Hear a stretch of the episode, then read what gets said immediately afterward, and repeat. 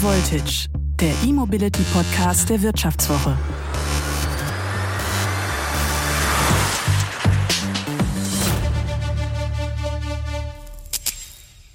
Wer mit dem Elektroauto in der Stadt unterwegs ist, der merkt schnell, dass die eigentlich mal ursprünglich auf Verbrennerautos ausgelegt war.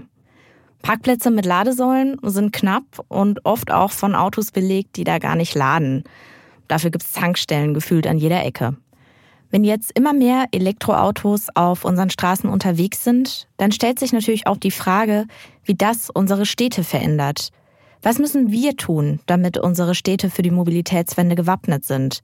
Und wenn man dann noch einen Schritt weiter geht, könnte man sich sogar fragen, ob das Auto vielleicht irgendwann kaum noch oder nur eine ganz, ganz kleine Rolle spielt, sondern wir alle Radfahren, zu Fuß gehen oder den ÖPNV nutzen. Mit diesen Themen hat sich Dennis Knese ausgiebig beschäftigt. Er hat eine Stiftungsprofessur für Radverkehr an der Frankfurt University of Applied Sciences und in seiner Doktorarbeit hat er sich mit dem Thema Integration der Elektromobilität in die Stadtplanung und Straßenraumgestaltung beschäftigt. Wenn einer also weiß, wie Elektromobilität unsere Städte verändert, dann er. Wer mehr zum Thema E-Auto und weiteren spannenden Trendthemen erfahren möchte, sollte die neue Wirtschaftswoche lesen. Alle Podcast-Hörerinnen und Hörer erhalten die Wirtschaftswoche exklusiv zum halben Preis. Bleiben Sie top informiert und sichern Sie sich jetzt die Wirtschaftswoche zum Vorteilspreis unter vivo.de slash highvoltage-abo. Den Link finden Sie auch in den Show Notes. Hi, mein Name ist Theresa Raufmann und Sie hören High Voltage. Die Stadt der Zukunft wird nicht mehr so aussehen wie heute, sondern anders sein. Vielleicht ein bisschen mehr auf den Menschen ausgelegt und nicht mehr nur aufs Auto. Und doch muss sie auch Elektromobilität integrieren. Unser heutiger Gast ist Dennis Knese, Geograf und Verkehrsplaner. Er selbst hat kein Auto, sondern nutzt Sharing-Angebote, wenn er eines braucht. Wenn sich einer mit unseren Städten und dem Thema Mobilität auskennt, dann er. Herr Knese, sind unsere Städte denn schon im großen Stil auf Elektromobilität ausgelegt? Ja, ich glaube, das kann man pauschal gar nicht beantworten. Das ist von Stadt zu Stadt, von Region zu Region sehr unterschiedlich. Wir haben natürlich einige Städte, die hier sicherlich die Vorreiterrolle eingenommen haben, auch schon seit einigen Jahren da sehr aktiv sind, beispielsweise was den Ladeinfrastrukturausbau angeht, auch die Integration, sage ich mal, der Elektromobilität in seiner Ganzheitlichkeit eben nicht nur auch ähm, im Bereich des Pkw-Verkehrs, sondern vor allen Dingen auch im ÖPNV oder auch bei den Zweirädern. Denn wir müssen natürlich immer auch festhalten, Elektromobilität, wenn wir über Elektromobilität sprechen, geht es nicht nur um Elektro-Pkw, sondern die Elektrifizierung gilt natürlich für alle Verkehrsmittel und dementsprechend geht es hier auch darum, integrierte Konzepte zu schaffen. Und da sind sicherlich einige Städte besser dran als andere, wenn es um die Integration dieser Themen geht momentan. Welche Städte sind denn da schon die Vorreiter momentan, bei denen es gut läuft? Und an was fehlt es bei denen, bei denen es noch nicht so gut läuft? Ja, auch das ist wieder ähm, nicht pauschal zu beantworten. Hier muss man sich ähm, fragen, über was sprechen wir jetzt genau. Ähm, Wenn es eben um die Anzahl der Ladestationen beispielsweise geht, da sehen wir natürlich vor allem die die großen Städte momentan, die da auch sehr viel Geld in die Hand genommen haben in den vergangenen Jahren. Da sind zum Beispiel Hamburg, Stuttgart, München, Berlin zu nennen, die ähm, eben große Investitionen tatsächlich getätigt haben, um ihren Bürgerinnen und Bürgern, um den ähm, Arbeitnehmern auch da Möglichkeiten bieten, auf ein Elektroauto umzusteigen, Ladeinfrastruktur zu schaffen. Wenn wir dann in den Bereich des ÖPNV schauen, gibt es natürlich auch Städte, die, oder beziehungsweise da muss man auch immer sagen, da geht es nicht nur um die Städte, sondern natürlich auch um die, um die Betriebe, um die Unternehmen, die hier selbst vorangehen können. Und da müssen wir uns vor allen Dingen dann die Verkehrsunternehmen anschauen. Ich arbeite in, selbst in Frankfurt und hier zum Beispiel unsere, unsere Nachbarstadt Offenbach ist da einer der ganz, ganz großen Vorreiter, die mittlerweile seit über zehn Jahren tatsächlich Elektrobusse im Betrieb haben und hier in den vergangenen Jahren auch sehr viel unternommen haben, um ihren Betrieb auf Elektroantrieb umzustellen. Das heißt also, auch hier wieder äh, keine pauschale Antwort möglich. Und Sie hatten gefragt nach den Städten, wo es noch nicht so funktioniert. auch da ähm, muss man überlegen, was es alles bedarf, um, ich sag mal, elektrogerecht daherzukommen. Möchten wir viele Elektro-Pkw in der Stadt oder möchten wir eine einen stadtverträglichen Verkehr, einen umweltgerechten Verkehr auch. Letztendlich haben wir natürlich nichts davon, wenn unser komplettes Verkehrssystem von fossilen Kraftstoffen auf Elektro umgestellt wird, ohne dass der Verkehr allgemein reduziert wird. Deswegen müssen wir uns immer auch an die, die Prinzipien der Verkehrspolitik, der Verkehrsplanung anschauen, dass wir einerseits den Gesamtverkehr versuchen zu vermeiden, zu reduzieren, andererseits aber vor allem auf umweltverträgliche Verkehrsmittel, umweltfreundliche Verkehrsmittel zu verlagern. Und dazu gehört genauso natürlich auch die Förderung des Fußgänger- und Radverkehrs. Dazu gehört auch die Förderung des ÖPNVs. Und andererseits denjenigen oder den Verkehr, der am Ende dann übrig bleibt, dass wir den versuchen tatsächlich auf umweltfreundliche Antriebe, Kraftstoffe zu verlagern. Und da kommt dann natürlich vor allem auch das Elektroauto ins Spiel. Ich habe mit Dennis Knese dann auch viel über Anreize gesprochen. Jetzt nicht nur Subventionen beim Kauf oder indirekte Anreize wie die CO2-Steuer, sondern auch über regulatorische Maßnahmen. Teilweise gibt es ja zum Beispiel für Elektroautos auch schon eine Vorberechtigung beim Parken. Und in einigen Städten und einigen Ländern, da wurden auch schon Busspuren für Elektroautos freigegeben. Vor allem in Norwegen war das in einigen Städten so. Da wurde das aber dann auch oft schnell wieder abgeschafft, weil dann irgendwann so viele E-Autos auf den Busspuren gefahren sind, dass der ÖPNV beeinträchtigt war. In Norwegen zum Beispiel, da wurden Elektrofahrzeuge auch schon von verschiedenen Mautsystemen ausgenommen oder durften kostenlos Fern nutzen. Herr Knese meint, dass das eine sehr hohe Sichtbarkeit hat, solche Maßnahmen, und eben auch dazu beiträgt, dass mehr Leute sich vorstellen können, sich selbst ein Elektroauto anzuschaffen. Für E-Autos in den Städten ist ja gerade auch die Ladeinfrastruktur das Wichtigste. Muss man dann irgendwann an jeder Straßenlaterne laden können? Oder reicht es vielleicht auch, ein paar verteilte Ladestationen zu haben, bei der Arbeit, auf dem Parkplatz vom Supermarkt oder eben dann teilweise an Straßen? Was gibt es da für Konzepte, wo man überall die Ladeinfrastruktur bereitstellt, damit es für die Leute vielleicht auch attraktiver wird, darauf umzusteigen? Hm. Ja, das ist ähm, gar, nicht, gar nicht so leicht zu beantworten. Ähm, da wird natürlich jetzt schon seit einigen Jahren auch daran geforscht, wie viel Ladeinfrastruktur brauchen wir eigentlich am Ende, um die Bedarfe zu befriedigen und wo genau muss die Ladeinfrastruktur lokalisiert werden. Auch hier haben wir unterschiedliche Konzepte, unterschiedliche Technologien. Wir haben ja auch die, den Unterschied zwischen der sogenannten Normalladeinfrastruktur und der Schnellladeinfrastruktur, wo Sie also Ihr Fahrzeug entweder eben über einige Stunden ähm, nachts beispielsweise anschließen, ähm, wenn sie entsprechend Zeit haben. Das gilt vor allem eben für ähm, Bewohnerinnen, Bewohner oder aber auch für Arbeitsplätze. Das heißt, wo die Autos dann über fünf, sechs Stunden eben an der Ladesäule stehen.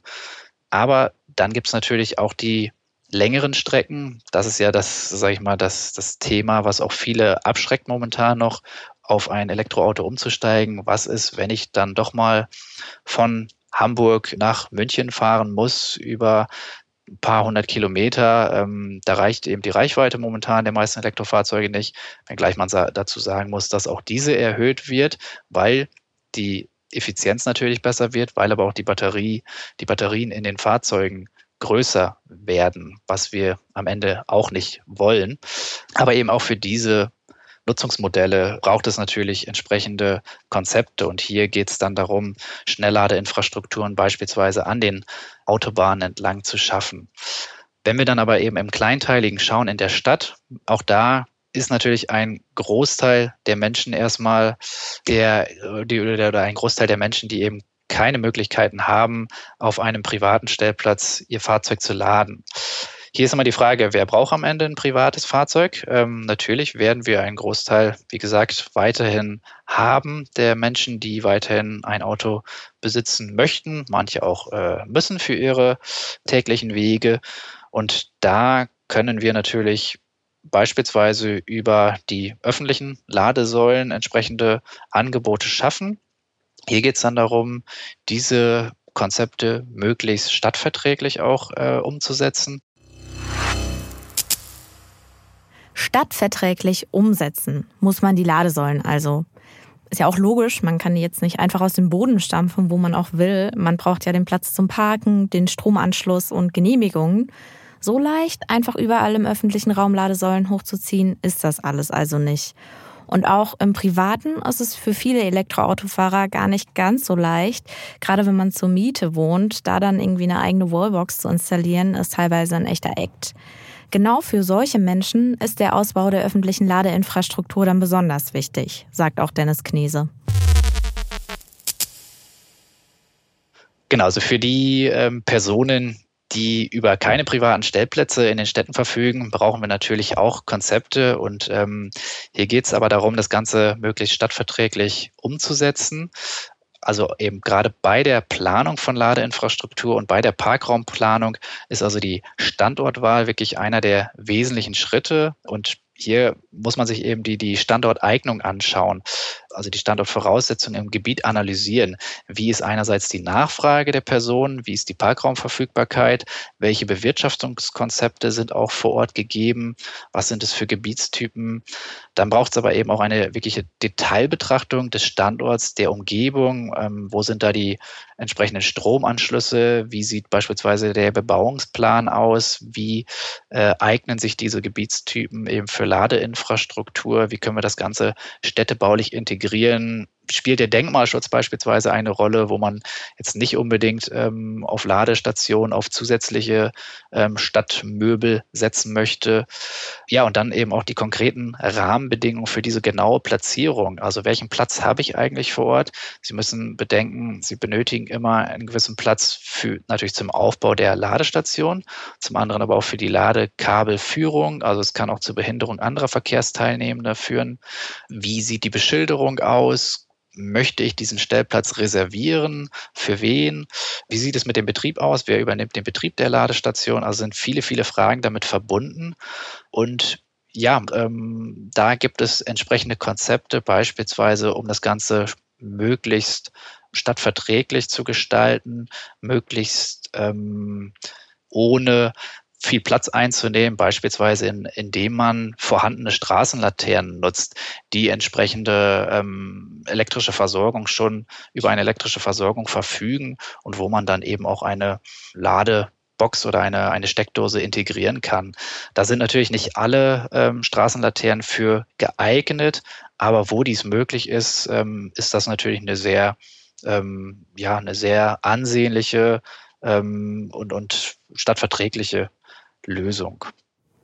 Das klingt irgendwie schon wieder sehr kompliziert, was man da alles beachten muss. Wie lange dauert es denn dann, wenn ich jetzt sage, ich brauche so und so viele neue Ladestationen, bis sie dann tatsächlich stehen nach der ganzen Planung? Und geht das Ganze vielleicht schneller, wenn man so Lösungen hat wie eine Straßenlaterne, die eben schon da ist und über die Versorgung verfügt?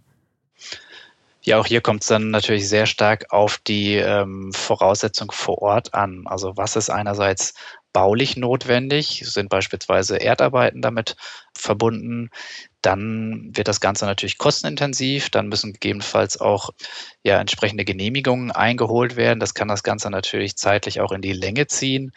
Wie sieht eben das Parkraummanagement vor Ort aus? Wie ist die Anordnung von Parkständen? Äh, wie können wir die Ladestation entsprechend platzieren?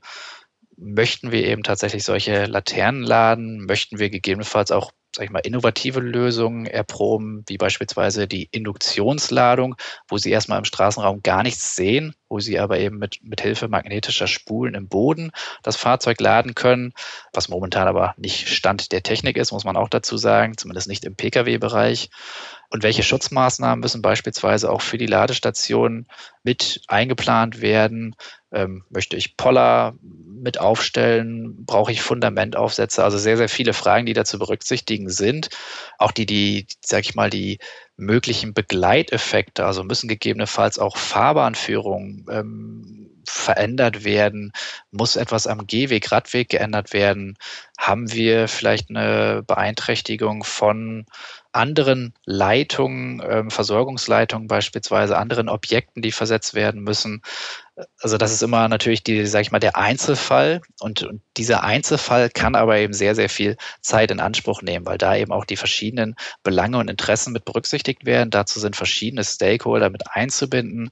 Ähm, aber das ist sozusagen der letzte Schritt. Am Anfang steht natürlich ein entsprechendes Ladeinfrastrukturkonzept, was von der Stadt, sage ich mal, mit aufgestellt werden sollte, idealerweise in Zusammenarbeit mit den Energieversorgern und den Betreibern, wenn es die Energieversorger nicht selbst sogar sind. Ähm, da geht es eben darum, wie viel Ladeinfrastruktur möchte ich eigentlich meinen Bürgerinnen und Bürgern oder auch den Einpendlerinnen ähm, zur Verfügung stellen. Was ist da eine entsprechende Anzahl? Dann geht es um die sag ich mal, die, die Makroverteilung in den Stadtbezirken, in den Stadtteilen. Und dann geht es eben um diese kleinteilige Verteilung, die genaue Platzierung der entsprechenden Standorte. Und ja, das kann schon mal einige Monate tatsächlich äh, in Anspruch nehmen. Allerdings muss man dazu sagen, haben wir natürlich in den letzten Jahren viel, viel dazugelernt, auch wie solche Prozesse entsprechend anzugehen sind, welche Schritte notwendig sind. Also da gibt es mittlerweile auch viele, viele Hilfestellungen und eigentlich auch ganz klare Standards, ähm, so dass wir hier natürlich schon wesentlich schneller handlungsfähig sind, als wir das vielleicht noch vor fünf, sechs Jahren waren. Das klingt ja dann schon mal gut, dann wird es vielleicht in Zukunft auch noch schneller gehen. Ich höre aber auch schon so ein bisschen raus, dass wahrscheinlich ein großes Problem bei dieser ganzen Verkehrsraumplanung und Straßenplanung, Stadtplanung ist, dass die Städte ja nun mal schon gewachsen sind, die gibt's ja schon. Und da dann eben was zu ändern, da gibt's dann viele Einschränkungen, wie jetzt zum Beispiel Denkmalschutz, die Straßenführung, die schon da ist. Wäre das dann leichter, wenn man jetzt von null quasi eine super Planstadt plant und das optimiert? Wie würden Sie sich die vorstellen? Hm. Ja, leichter wäre es sicherlich. Wir haben die gewachsenen Strukturen bei uns in den Städten, was Verkehrsplanung grundsätzlich ähm, herausfordernd macht, aber auch äh, sehr spannend macht. Aber ähm, na klar, in so einer Planstadt, wie wir es beispielsweise in verschiedenen Ländern, sage ich mal, in China oder in Ägypten entsteht gerade eine neue Hauptstadt, ähm, wo sowas von null geplant wurde. Das heißt also, hier kann man natürlich ganz anders ja die entsprechenden Bedarfe und Maßnahmen von Anfang an mit berücksichtigen, wenngleich es keinen Anspruch auf sage ich mal, ein erfolgreiches System am Ende hat. Wenn wir aber eben so eine Planstadt tatsächlich haben, dann fragt man sich natürlich, warum müssen wir überhaupt für den motorisierten Individualverkehr planen? Warum können wir nicht dann direkt sowieso, sage ich mal, die verschiedenen Ansprüche der Bürgerinnen so in die Stadtentwicklung, in die Verkehrsentwicklung übertragen, dass am Ende kurze Wege möglich sind, dass wir ein sehr, sehr gutes ÖPNV-System haben, wo die Leute eigentlich gar nicht mehr angewiesen sind, mit einem motorisierten Individualverkehrsmittel sich fortzubewegen. Also entsprechende ÖPNV-Infrastruktur, entsprechende Radverkehrsinfrastruktur, kurze Wege, die, wo man auch zu Fuß gehen kann, eine entsprechende Mischung der Funktionen, eine Nutzungsmischung, hohe Dichte, ähm, all das sind natürlich Faktoren, die letztendlich eben auch dazu beitragen, dass eine Stadt umweltgerecht, aber eben auch ähm, eine hohe Lebensqualität, Wohnqualität aufweist. Und das wirkt sich dann natürlich auch beispielsweise auf den Lärm in der Stadt auf, auf ähm, die Luftqualität. Sie haben weniger Schadstoffe und ähm, trägt natürlich auch zur Erreichung von Klimazielen bei. Also es ist bestimmt spannend, mal so eine neue Stadt äh, auf grüner Wiese zu planen, aber das äh, wird uns, glaube ich, in Deutschland äh, nicht mehr begegnen. Das stimmt. Klingt aber fast so, als wäre in Ihrer Planstadt, als hätte da der motorisierte Individualverkehr quasi, wenn überhaupt, nur einen sehr, sehr, sehr winzigen Platz, oder? Ja, definitiv. Ähm, klar kann man da auch wieder über, ähm, sag ich mal, neue Konzepte nachdenken. Wir haben natürlich jetzt das große Feld des automatisierten Verkehrs, ähm, der in solchen sage ich mal, innovativen Masterplan dieser Planstätte häufig eine große Rolle auch einnimmt, der allerdings aus meiner Sicht eben auch nur geeignet ist, tatsächlich, wenn man ihn entsprechend in den ÖPNV integriert. Denn letztendlich möchten wir ja nicht, dass dadurch mehr Verkehr entsteht. Natürlich bietet er manchen Menschen vielleicht eine neue Möglichkeit, ähm, beispielsweise mobilitätseingeschränkten Personen. Klar, da kann man drüber sprechen, aber letztendlich äh, haben wir dadurch natürlich, sage ich mal, in, in Sachen Verkehrsmengen werden wir damit nichts gewinnen, wenn wir eben diese automatisierten Konzepte in den Individualverkehr entsprechend integrieren. Und in meiner Planstadt, ja, wie gesagt, würde ich das natürlich entsprechend gestalten, dass eben diese Wege auch anders zurückzulegen sind. Letztendlich profitiert jeder davon, die Gesamtgesellschaft, aber auch jeder Einzelne eben durch eine bessere Gesundheit beispielsweise auch, aber vor allem auch durch eine höhere Wohn- und Lebensqualität. Und natürlich trägt es auch zur Erreichung unserer Klima- und Umweltziele bei. Wenn man Dennis Knese so zuhört, dann bekommt man doch eigentlich einen ganz netten Eindruck von der Stadt der Zukunft.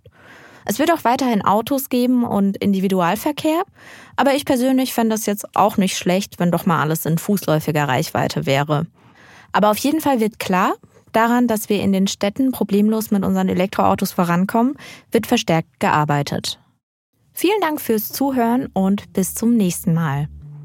Diese Folge wurde produziert von Anna Hünscheid und Florian Hügerle.